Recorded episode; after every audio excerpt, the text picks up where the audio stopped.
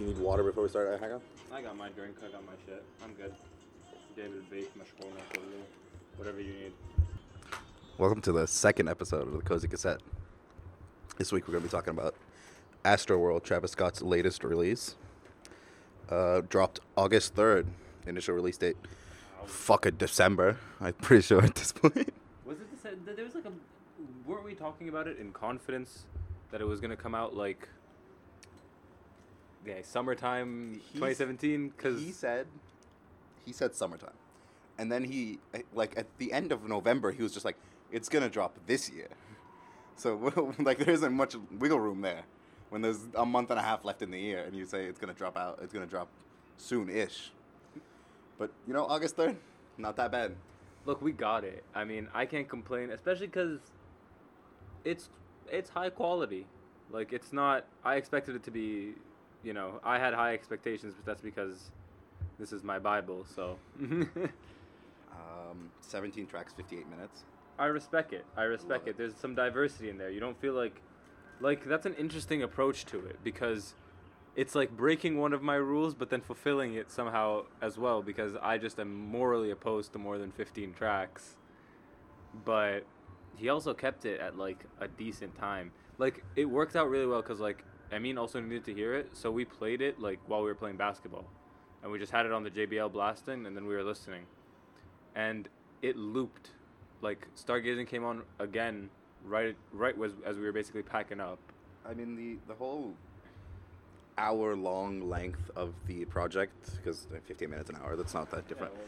I I lose a little bit of just willpower every single time an artist drops a project longer than an hour because that just means that now it's significantly invested in my life. I have to listen to this entire thing. yeah now you gotta really like take the time out of your day like you gotta set it aside you can't just do it casually And same thing happens with like any artist. Uh, Drake, even though I've been morally opposed to Drake ever since More Life came out, I still haven't heard Scorpio because I just Scorpion. there you go God damn it. Scorpio. Whatever. I, it's look. I think I just that project's just gonna skip me, because I don't want to hear that much Drake anymore. I just after More Life and then just the small couple of tracks I've heard here and there, I don't really care for the album. But this isn't about that. So let's get to the first track on this project, Stargazing. What do you think about Stargazing? So like you had the snippet. I guess it turned out to be a snippet like from the trailer, which like I already liked it from the trailer. I listened to it a bunch of times and like I was like, you know what, this is. I hope a lot of the album is this aesthetic and this atmospheric and stuff like that and kind of spacey. But it wasn't. But stargazing as it's on its own was good. Uh, I love the voc like the vocalization that he does, like the very Kanye-esque vocalization he does during the chorus and I was happy to see it like looped again rather than just be at two minutes. Like the outro is hit or miss for me. Like the first two or three times I heard it, I was like, "Yo, this is dope. I like it." But then there was another time where I was like, "Eh, whatever. It's cool." Like it's it's not bad. It's just you know it's it's a lot more. I have to be in the mood for it versus like just the track as it's as on its own. You know, I would have liked. It would have worked really well if that was like its own little interlude or whatever, rather than being slapped onto the end of the track. But I get it; it makes sense. I just thought Stargazing like set the perfect tone for the album because you have this dissection where it's first part of the track is super spacey, super just you know you're floating on clouds. Travis does that well, and then part two is a little bit more gritty, and he he kind of tries to flex his lyricism muscle, even though that's never been his thing. Nah, like he even commented on that once when he was when he did Goosebumps with Kendrick. He was like, I was looking at this motherfucker's notepad and it was just dense, and I was looking at mine, and it's just all gaps, and I think that really affected him. Like he was like, man, I don't write shit. Yeah, because listening to this, there's been tracks where it's very obvious that Travis is just trying to catch up with the rest of the hip hop community. Not catch up, but he's trying to set himself. I, I wouldn't say catch up per se. I would say he's more just trying to set himself apart a little bit in the sense of like he wants to like make himself seem like he's more of a half trap, half lyricist. Not lyricist because he's never any spitting anything really serious or thought provoking really, but more of like you know he can actually flow on a beat rather than just ride it like an instrument, kind of like half Kanye, half I don't know. who the fuck is out right now who like uh yeah, I guess like or like just like r- hardcore trap artists where like their their bars are dense even though they aren't saying much, you know, like Amigos type track where they're saying a lot but they're not really saying much either, rather than just being like yeah, it's riding more it. connected. Yeah, for sure, for sure.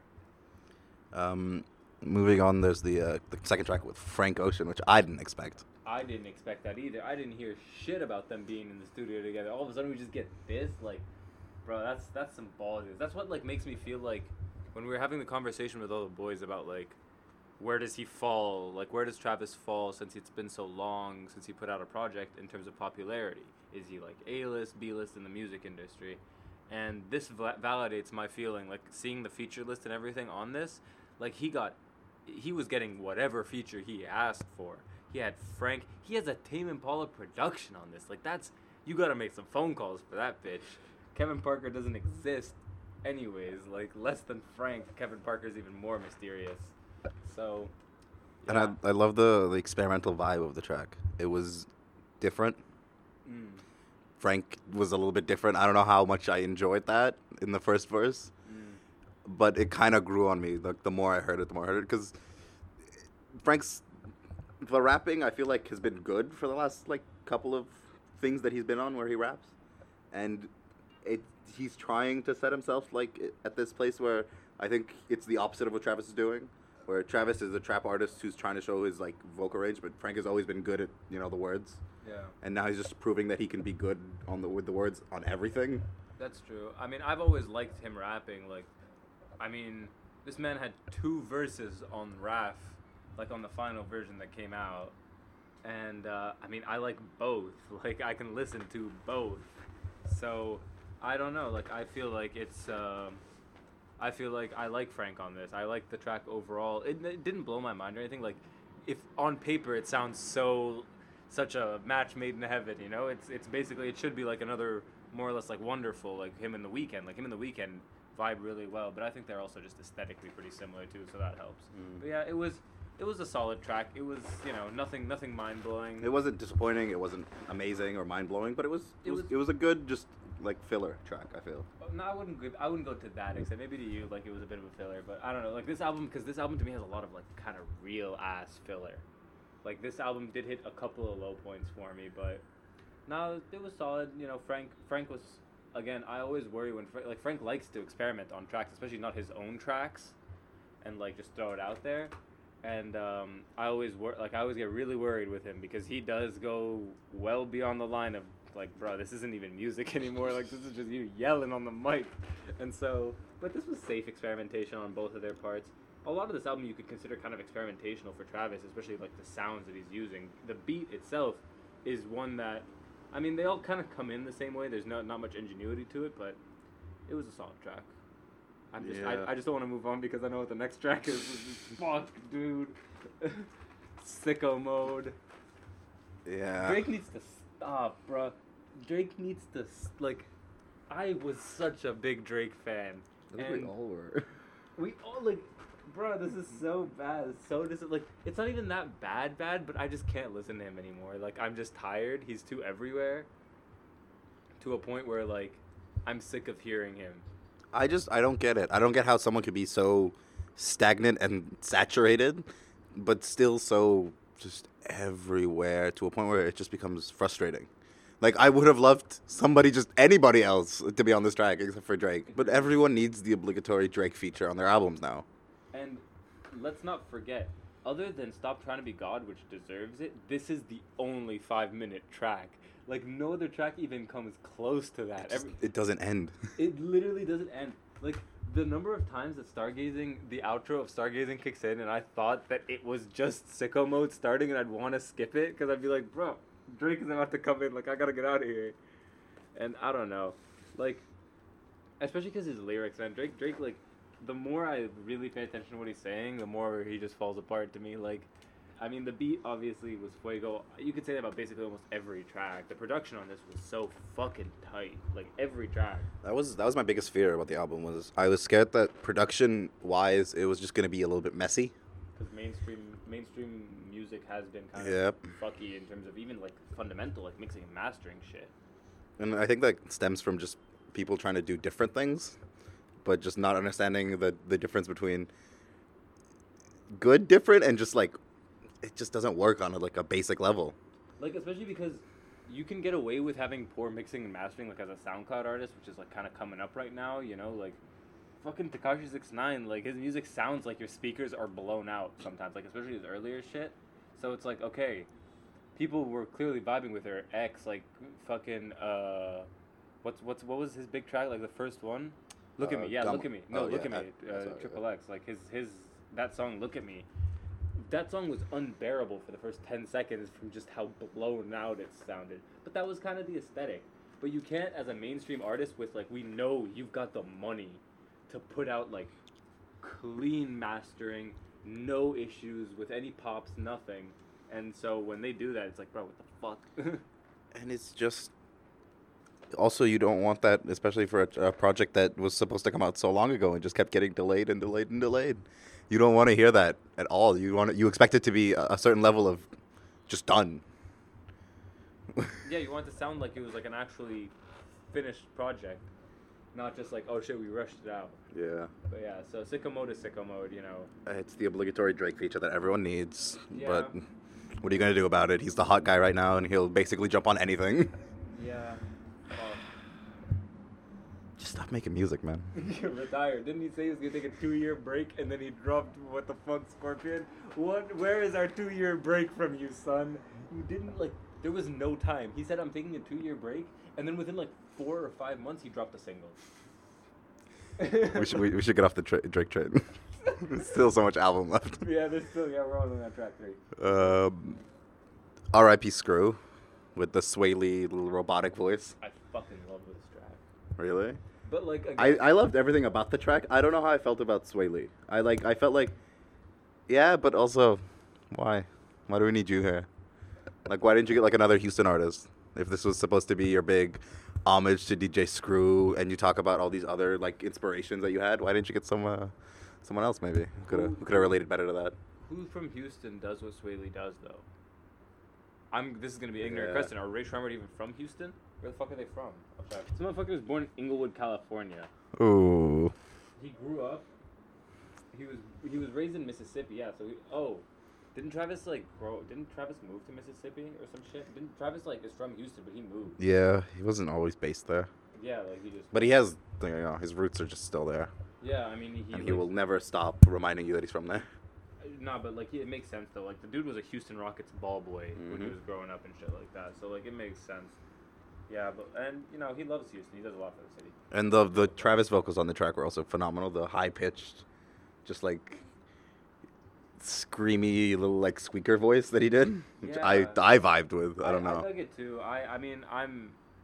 Yeah, I like Travis is sounding like this album had a lot of moments where I was like, damn, this sounds pretty Kanye West, man. Like Isn't that a little expected? Because Travis Scott had so much to do with Kanye's music. That's true. That's true. But this is like, it's a it's a difficult point though. Like sonically, when you're just like because, at the end of the day, it was like you don't really know how much he was involved. You know, like it was just known that yeah, Travis was always kind of in the studio with him during X, Y, and Z periods when he was making and when he was doing this other shit. And so like yeah, you kind of knew it. But you have to infer a little bit. Yeah, and so like now it starts to, but it doesn't throw it in question for me at least, where it's like who who made this, you know, like like on if like just to jump back like to stargazing for a second, like the vocals, the vocals on the chorus, the really high pitched vocals on the chorus sound super Kanye to me, and so it's like, well, who made that up? Whose idea was that to do that? To me, it's always seemed like Kanye, but I don't really question it. But yeah, it was a it was a good track. I like Travis lyrically is content wise. I always thought he had an issue of repeating word choice. Like it seemed like his vocabulary was pretty limited. Just limited, yeah. But in this, in this, he's a lot more referential. Like I feel like he did some reading. He, uh, he really, you know, sophisticated. At the library.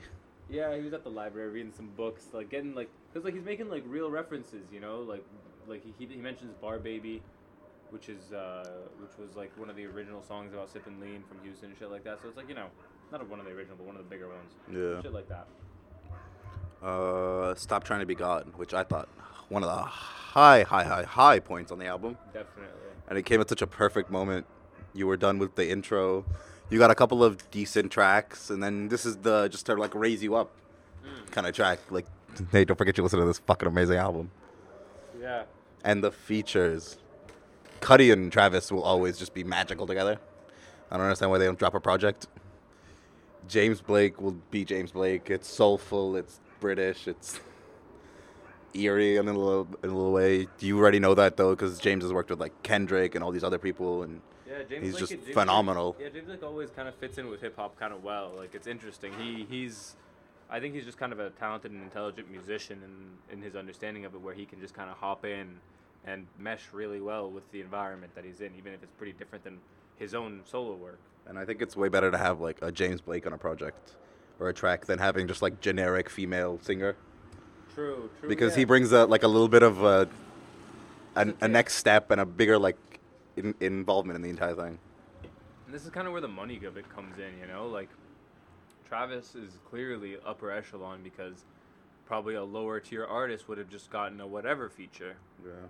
But, uh, you know, he, Travis went out and got something like, I think whoever the executive producer on this, and I don't know how much of Travis, like how much Travis was really involved in terms of like the really hardcore artistic direction stuff, but I could, I could see him being heavily involved these types of deci- decisions are what impress me in an artist you know having a really concrete image in your mind and being able to figure out how to manifest that properly Well, a lot of them make sense. I mean, James Blake has worked. You could just play Six Degrees of Separation. James mm-hmm. Blake has worked with Kendrick. Kendrick has worked with Travis. Travis has obviously heard of James Blake. Same thing with the Thundercat. Thunder. we'll, we'll get to that we need to get to Yeah, that yeah. but like yeah And then you have like everybody here makes sense, which Yeah. is wild. The only one that just literally threw me for just a whirlwind was the Tame Impala production. me too I just no one could have expected that. I, I'm a I'm a Tame Impala like I'm a huge Tame Impala fan, and I didn't I didn't know this was happening. I did like again they were for how long this album was in production. They didn't spill a secret. Oh. We didn't know shit about this. Like everyone was kind of guessing because of how big Wonderful was that the Weeknd would be back on this, but nothing was confirmed. You know. And so it's just wild. Like he really, he really did it well. I'm, Yeah. I'm impressed. And the Stevie uh, Stevie Wonder harmonica. Yeah, I mean Stevie Wonder being Stevie. That harmonica was basically its own person. I think. It was really funny. There was a moment like while we were playing basketball that I just, I was the one shooting, and I was just like, I just zoned in on the harmonica, and it was just this weird disconnect. I think I was just super dehydrated, but it was funny.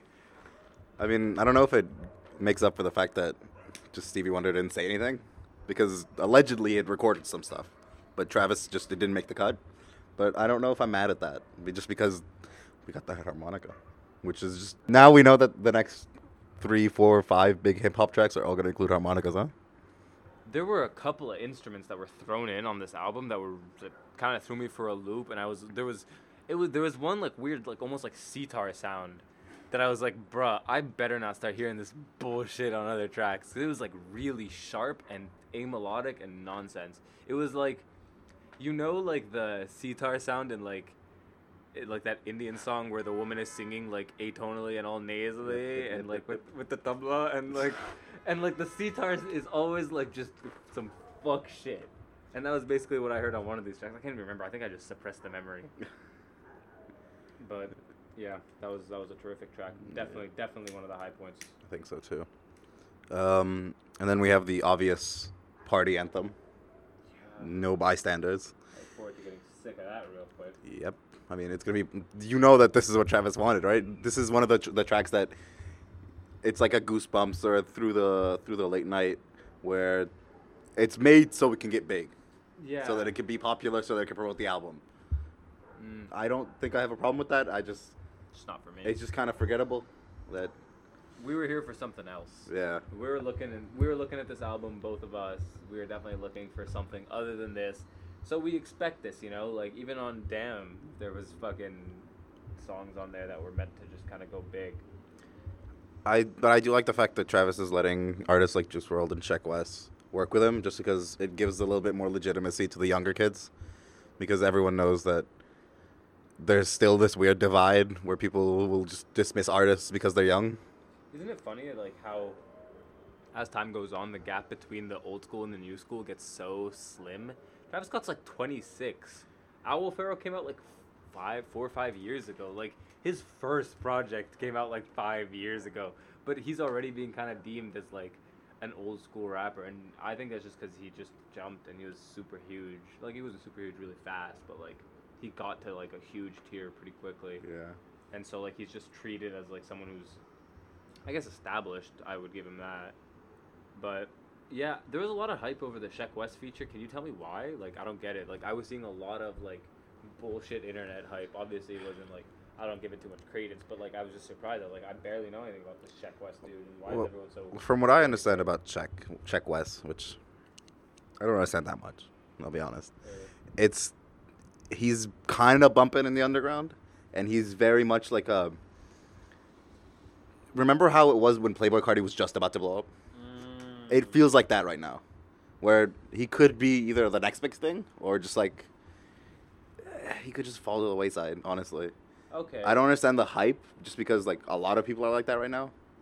A lot. Yeah. A lot of people. But I legitimately, I had to look up which track had Sheck West on it. I was like, oh, that was him. and he didn't play like that big a role. Yeah, so I guess a lot of people might be disappointed now, maybe, like because they were probably expecting like a proper feature, and Maybe. Seven. I just think Sheck West, West fans really like him. So they were just like super excited. He's on a Travis album. You know, this is gonna be maybe his like make or break moment. But yeah, it's kind of like the big, the big time cosign Yeah. that, they were- that these underground fans are looking for. Makes sense. Okay, that makes that makes sense then. but like I don't know if he has the star power to Keep it going. to keep it going. Just because a lot of his tracks, and I've only heard like four or five, but a lot of his tracks are just the same thing. That's a pretty solid sampling. That's more than me. Okay, well, Yeah. that makes me feel validated. I only heard two, and I'm like, this sounds like the same old bullshit. Yeah. Uh, so after that like little lull, we have skeletons. Fuck, It's, dude. it's just it's just a roller coaster ride right now. Yeah, which I mean, hey, Astroworld, I guess. Um, It really does put you in that roller coaster vibe, like circus. Sometimes you're eating like cotton candy. Sometimes you're having fun. Sometimes you're just like zoned out in like Space Mountain. Who gives a fuck, you know? Yeah, he said something about the vibe of the album that I want to come back to later. But um, yeah, this track Skeletons was again another high point for me, which was dope because you know, uh, Stop Trying to Be God was like just two tracks back, and so Mhm. like it was high point after high point. I was like, all right, we're hitting we're hitting a stride here. I'm liking it. Yeah. Um, production on it was pretty bizarre. It was. Yeah, I wrote that. I said that it felt a little amateurish, but also like super just silky smooth. Yeah, like the intro is like that Eminem sam- sample that I cannot for the life of me remember. Oh, uh, it's Dream On. It's a Dream On sample, the Aerosmith, Aerosmith, yeah. Yeah, but then that Eminem did as well, like he sampled as well. But like I recognize it more from the so I I'm a, I feel like a piece of shit now. But like oh, you are. Thank you. No, uh, it's like no, but that that sample and then with the female vocalization in the back and everything, no, that was that was that was good. I like the I like the production when I listen to it more and more, and then when I put the headphones on and everything, I was like, fuck, man, this is no, this is for real. Tame Impala really stepped in. Pharrell definitely had to touch that a little bit. Yeah, I mean, and you do hear a little bit. Sometimes you know it goes in that like signature Pharrell like three beat like sound, Yeah. and it's very prominent. Just that's what Pharrell does. He'll go in our room and just add that little on everything. Yeah, he'll be like, "Yo, this would be a good part to throw that in." And they'll be like, "You know what? You right. You're right." Um, I mean, I uh, I I was surprised. I didn't think the Weeknd would be on two tracks. Although Yeah. seventeen tracks maybe kind of makes sense that they just had him in the studio. He was on this and Wake The Up. next- yeah, the next Yeah. track. But like this song, he wasn't truly truly on it as much as he was on Wake Up. But like it was a good feature. I mean, I I love the Weeknd as a feature artist. I put him up there as like probably one of the best feature artists out there, just by virtue of what he does. Mm. So like he can just go on any track and just fucking do his shit. But like, nah, this was uh, this was definitely another again a high point production. Again, this was one of the tracks where like it really illustrated to me how crisp this album sounded. It was a good moment, you know. It felt really good to listen to it and be like, damn, this is, nah, this is this is actually pretty high quality. This is Travis didn't, you know, didn't try to cut corners on any part of this, which makes me feel good. It seemed like he takes it seriously, I guess. Yeah. And like as we approach like the middle of the album, it was it was good to still have that intensity that you know something like it's not all just the same. Yeah, you always worry about the second half like, Yeah. when you get later in it. But I feel like the album does shift a little second half. You go from a little bit more experimental to a little bit more Of what you just know. expect from Travis. Yeah, it was started to become kind of obvious, like especially like where I could really time when the beat was about to really kick in, like when the drums would kick in. I was like, oh man, no, okay. Like, again, I'm a stan, so I was kind of okay with it because I was like, well, I kind of wanted this. Like, I know what he does, so I can't be upset when he does it. But it was it was interesting, like to see how how how long it took for him to really kind of like exhaust the true experimentation and more into just well, let's just let's just try this, you know, let's just fiddle a little. How do you think it would have? How do you think it would have felt if maybe he just released an album half the length of this, where it was all experimental music, and then had left this for like a more traditional, just Travis album? I think he would have caught some heat though. I think people would have gotten annoyed just by virtue of the fact that just by virtue of the fact that just like people kind of want like it's like this is I think this is like how to appease people, you know, because people complain. You always get the people who are gonna complain like, oh, there's no artistic progression. You're just putting out the same shit over and over again. I'm done, you know, like we are with Drake, or you can you're gonna have the other people who are like, oh, this is too experimental. This is nonsense. You got too far away from us. You lost us. This is too much. And so this is, I feel like, is like the steady compromise. Especially, I'm, I'm impressed that he managed to keep it under an hour, man. Like this could have easily been a mess. Seventeen tracks is a lot to. This could have been a Culture Two situation, Bro, don't very even- easily. I was so glad that I never had to listen to that album from front to back again after that. Like, fucking a, dude. That was exhausting. It took more than one full sitting, and I had I, I'm not that bad at carving out the time to sit there and listen to new music. Fuck, that was a slog. Um, they don't make albums; they just make singles. Yeah. Um, but yeah, no, it was. It was good. Um, I think this is like at this point the album starts to, s- to shift a little, with five percent tint. Yeah, five percent tint. I that song really kind of like. I guess like it's I I only listened to the album like three or four times front to back. Uh, and so, this song definitely kind of fell by the wayside in my mind. Like I didn't really bookmark it too intently. Like it was it was Really? yeah, like it was not bad. I liked it, but it was just you know, especially after the Weeknd feature and the bizarre ass like guitar that was on Wake Up, and all that shit. I was like, man, this is this is kind of kind of normal.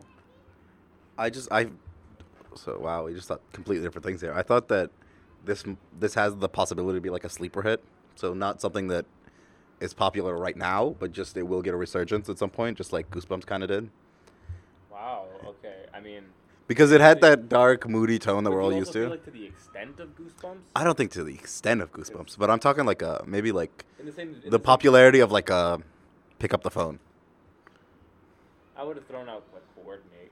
or coordinate. Yeah, I like those songs, like people who like the album know them. know. Yeah.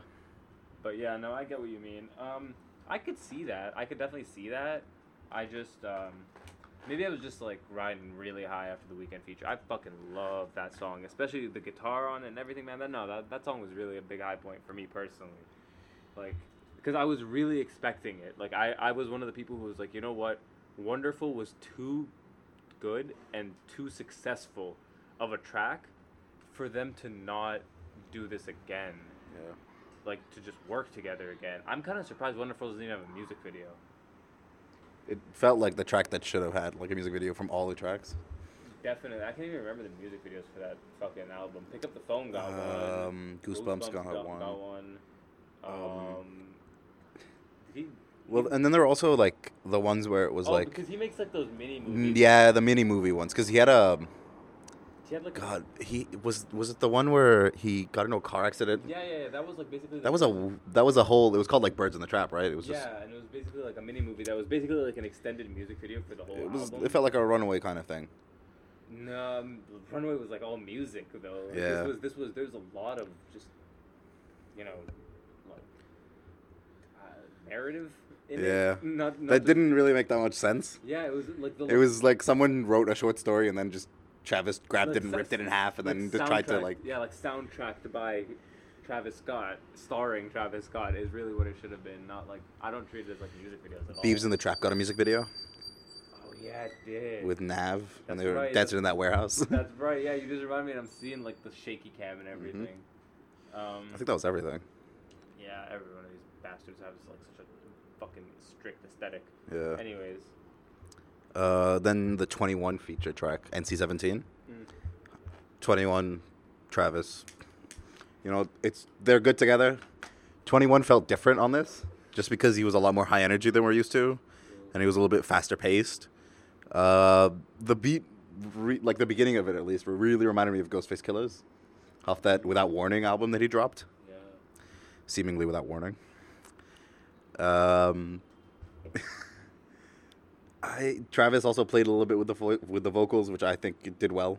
Mm. But other than that, it was kind of just, you know, like it's cool, it's all right, but just, it didn't really grab me that well.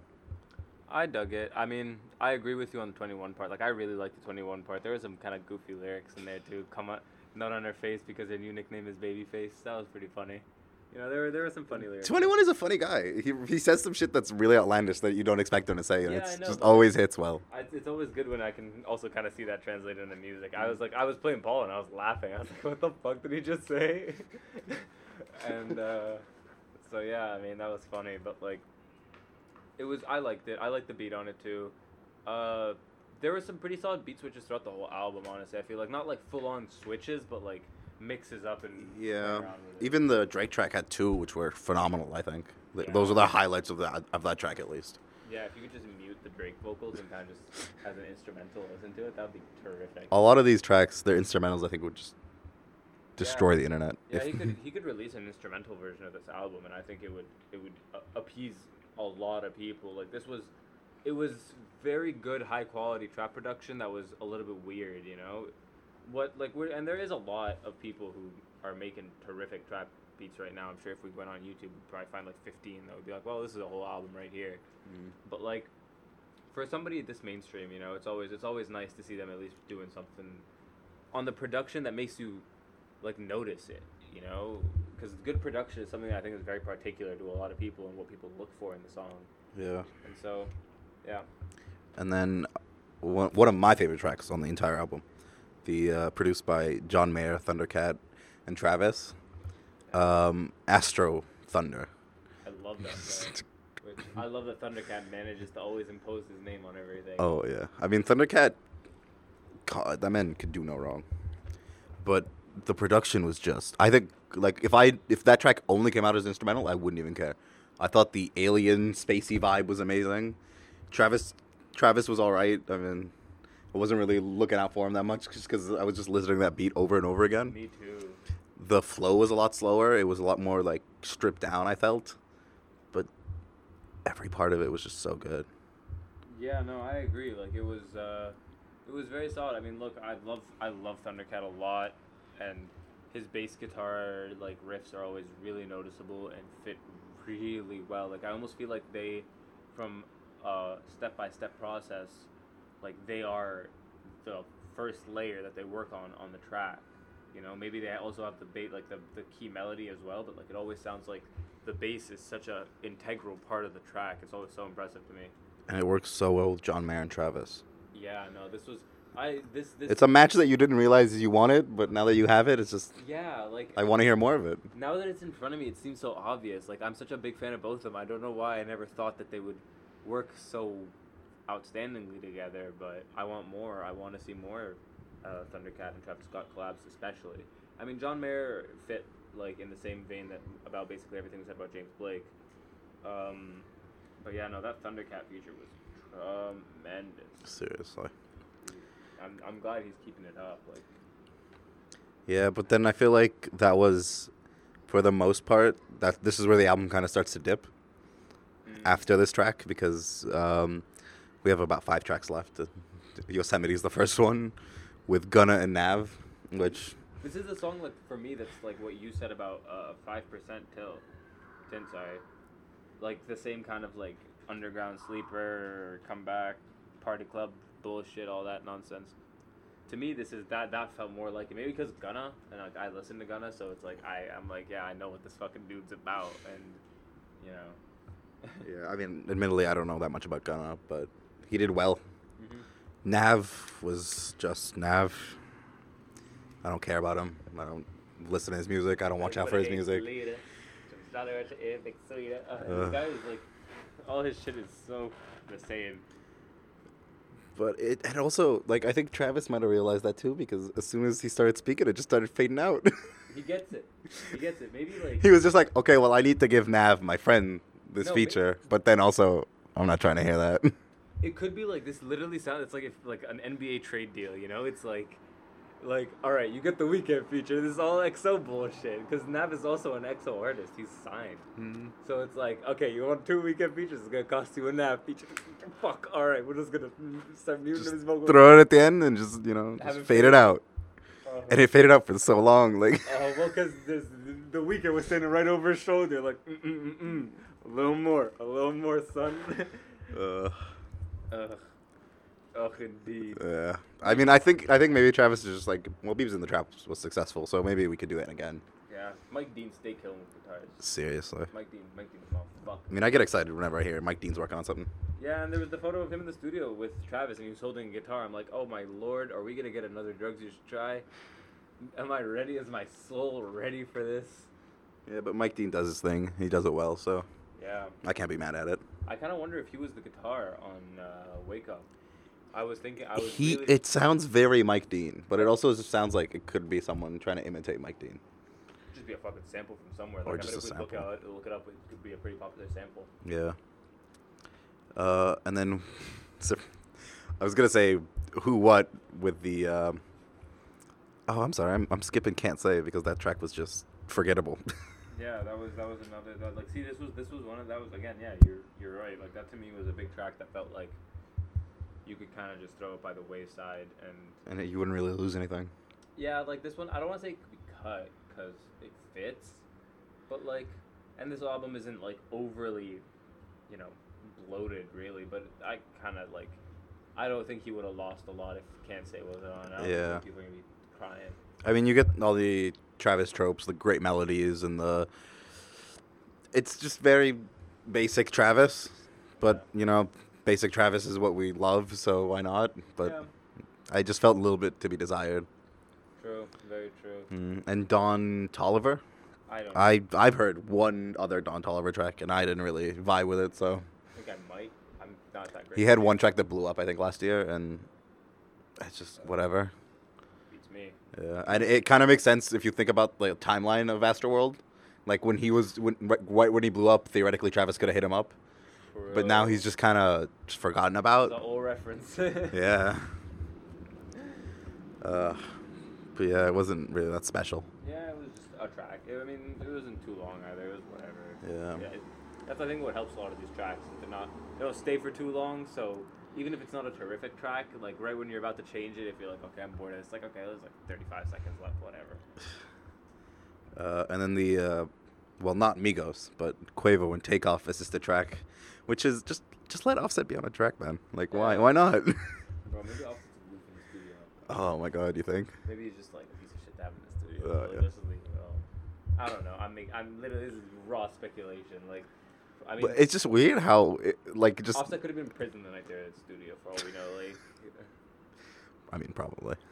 That boy gets into some fucking just weird shit. Yeah.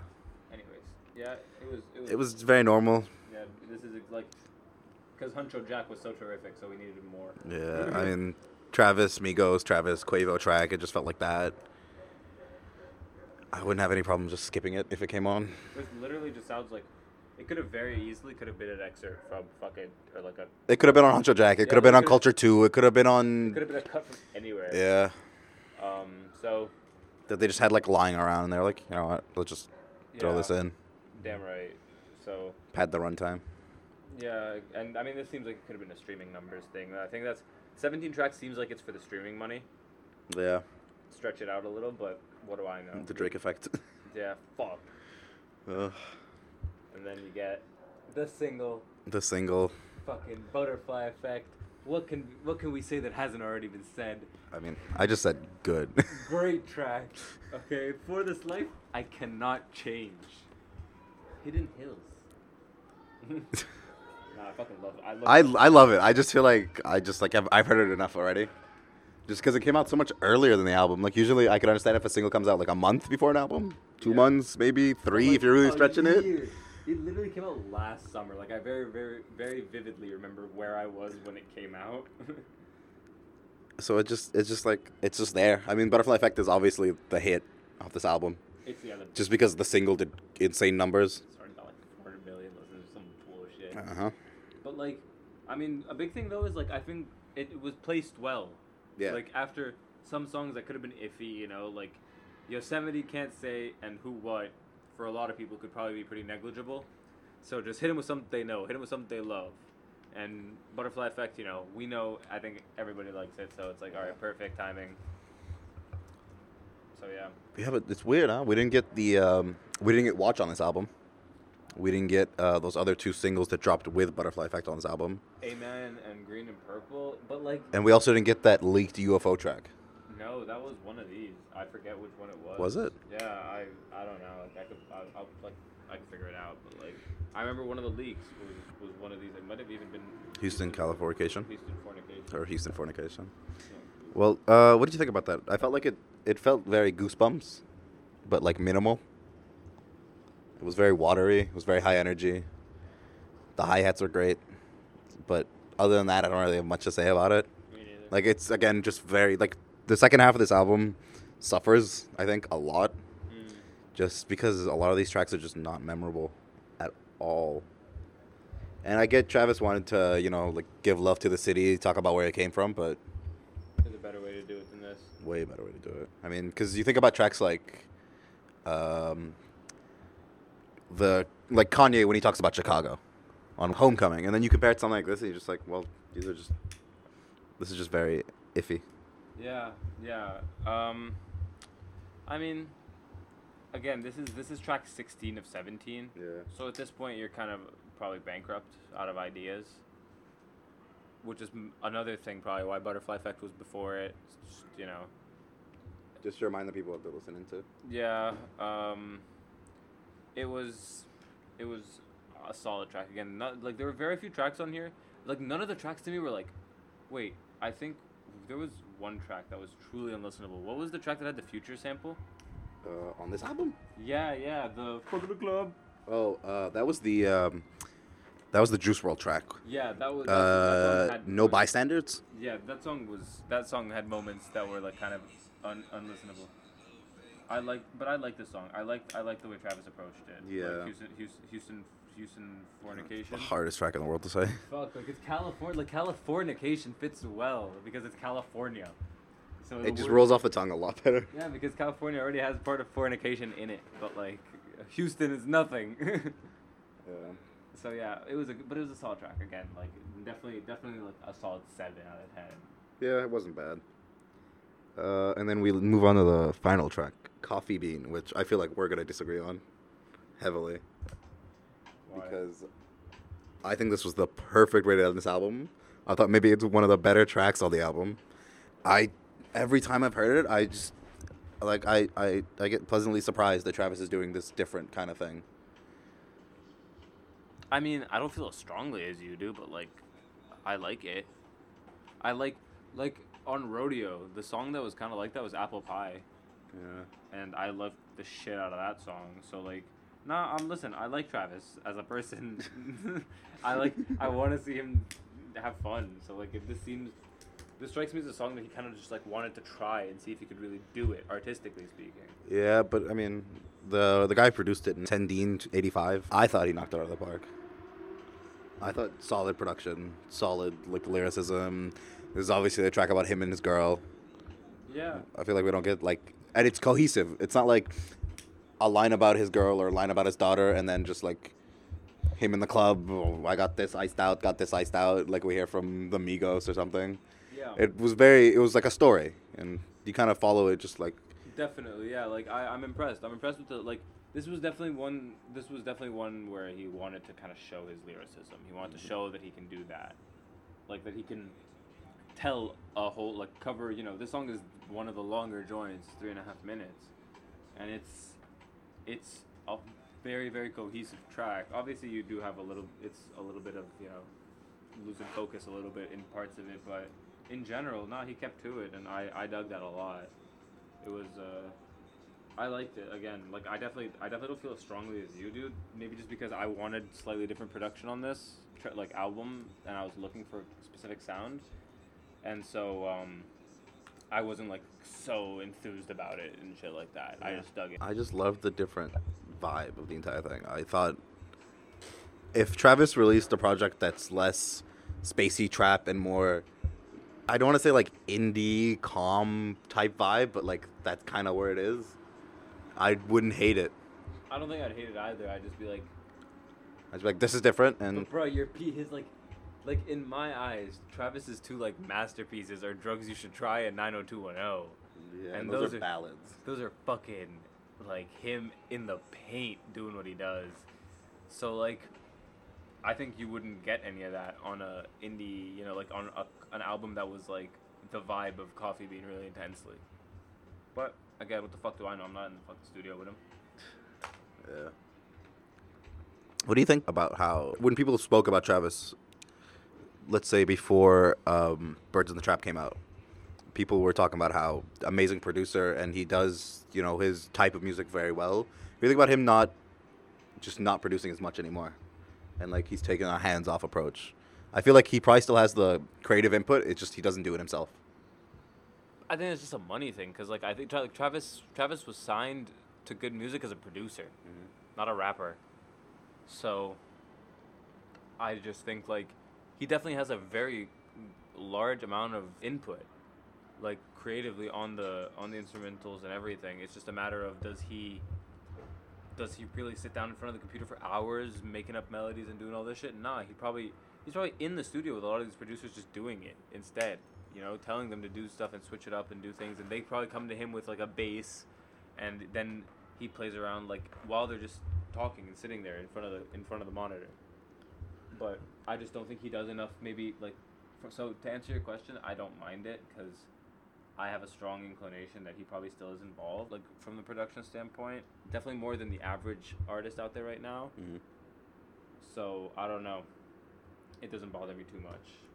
a lot of people were talking about how this was a make or break moment for Travis because you know he was he was popular sure with Rodeo it wasn't that much with Birds it got really popular even after it was released since then his popularity has spiked I feel do you think that this album like met expectations That's hard to tell. I mean, we're not even done with the first day of it being out. Yeah. So like, and I haven't really been monitoring. has it met your expectations has it met my expectations? I had to sit on it more, man. Travis is like a big deal to me, like in terms of his music when he puts it out. Like I really have to sit with it and see how I feel, and like, it co- it's like in waves with me with his music. Like I will have different parts of different albums that I really enjoy more than others, just given my day and my mood and stuff. So like, who knows? You know, like I could come back to you in three months, and my best tracks on this album would be a completely different list. So yeah, no, I I like it. But what about you? is the more casual Travis fan here I mean I still like like I love his music but I just nowhere near the level you are at I think pleasantly surprised by this album. I predictions were either it was going to be his best or his just worst project, and it was somewhere in the middle. So Wow, the normal the normal result. I just I didn't have like crazy high hopes, but I also didn't have like major doubts. So I like it felt perfect. Like I'm not bothered by this. You know, I like what Travis did on some of these tracks a lot. Some of them were just a little bit meh. Overall, I would think this project's like a solid seven and a half, maybe eight on like a good day. Because there's some tracks, Astro Thunder, Skeletons, Stop Trying to Be God, which I think are fucking phenomenal. Carousel's also there. But then there's the ones that just bring it down, like Yosemite and Can't Say and Who What. Butterfly Effect is Butterfly Effect. Coffee Bean, I think, was phenomenal. What do you think? Like, just an overall. I mean, I like I don't know. Give it a hard rating right now. It feels difficult. Give it a color. I'd give it about a teal, maybe a sky blue. No, like I'd give it like a solid eight for now. That maybe will go up and down as I really digest it and give it some more time and listen to it a little bit more intensely. Well, if you can, if you can go back and try to remember, like the first time you heard. Well, I guess the last project was Huncho Jack, but No, no, no. let's not let's not let's not talk about that. No, like Birds in the Trap. Like, Let's go back to Birds. Yeah. Birds in the Trap, I felt the exact same way. Uh, and Rodeo, I don't know, like, like we had days before Rodeo. Days before Rodeo was fucking flames, and Rodeo came out, and that had a lot of like, like, back to back. Like I got, we got two of his arguably best songs in my eyes. So, it was hard to complain at that stage. And now as we progress. I'm, I'm impressed with his ability to still put out high quality and interesting music. Like this is fourth album, Like, uh, not really. Huncho Jack doesn't really count. So it's like his third. Like he's but he's getting up there in albums out there. Like if it's just Rodeo, Birds in the Trap, and this, he has three projects out. You know, at this point, artists start to get boring, and like you really have them figured out. You can already predict the majority of the beats and the lyrics and everything. But like with this, I'm I'm pleasantly surprised by that element. So it's hard for me to feel like any. I don't feel any feelings of disappointment about it. I'm I like it. I like it so far. There were some really good songs. I'm a little bit upset that I didn't have a song for me that really was like Just grabs you and just like yeah like it, holds you tight. yeah and like just sends me to another fucking planet like those other songs do. Like every album has a song like that. The only I think I feel like the only track that got kind of close to that was Stargazer, yeah. but just because it was so out there. Yeah. But like, other than that, I don't know if he hit that that high note. I definitely got that sensation. Like I was like, you know what? Nah, he still definitely knows the sound that at least for me personally, he's still in it. And he's still evolving at least. I mean, you definitely can't say that this is the same person who made. Fucking 26 years old, man. You can't say this is the same person who made Birds. You know, Yeah, like there is that remnants of it, but then there's also just Sonic the phoenix that came out of it of the whole experience. Well, I mean, wow, you you sound like you did not like Birds in the Trap that much. I loved Birds in the Trap. I just thought that all the tracks were kind of similar. It was So I like the whole just like just let me like dwell part of this. definitely, definitely. I uh, I agree with you on that. Like it's there's a like there was an actual solid artistic progression on this, which is, I mean, what else can you ask for? High quality music and artistic progression, right? Like from that point, it's just taste. And uh, I think we can both agree that it was it was a good album. It was good to listen to. There was It met expectations. Yeah, it met and it might exceed as time goes on. I mean, I'll have to see how I feel about these tracks in like a week, you know, when like I've really had time to listen to them and I'm like, yeah, no, I'm already bored of this track, you know. We'll see if they have any real solid staying power, if any of them really have staying power. Butterfly Effect has tremendous staying power, but Yeah, but we already knew that. fuck yeah, we knew that. Um, the one thing I was gonna bring up and I want to ask you about is like, how do you feel about in a lot of interviews and stuff? Travis was talking about uh, like he the vibe of this album was gonna be a lot more like the feeling of having Astro World shut down and apartments being put up in there and like just sucking the happiness out of the city. How do you feel that that statement lines up to the actual project that we now? I feel like when he said it, he meant it, but then it just kind of got a little twisted, and Travis kind of got a little bit more realistic about the like the tracks that he chose, Mm. because some of them definitely feel like, well, something is being taken away from me, but I just can't figure it out, and I don't know how to feel about it. But then, some of them are just club bangers, some of them are just generic trap tracks, so like it's it's there, but it's not really there. It's there's like an underlying effect of it, but otherwise it's not forefront. I feel more on the negative side in terms of song order mm-hmm. and like track placement in the, all of this.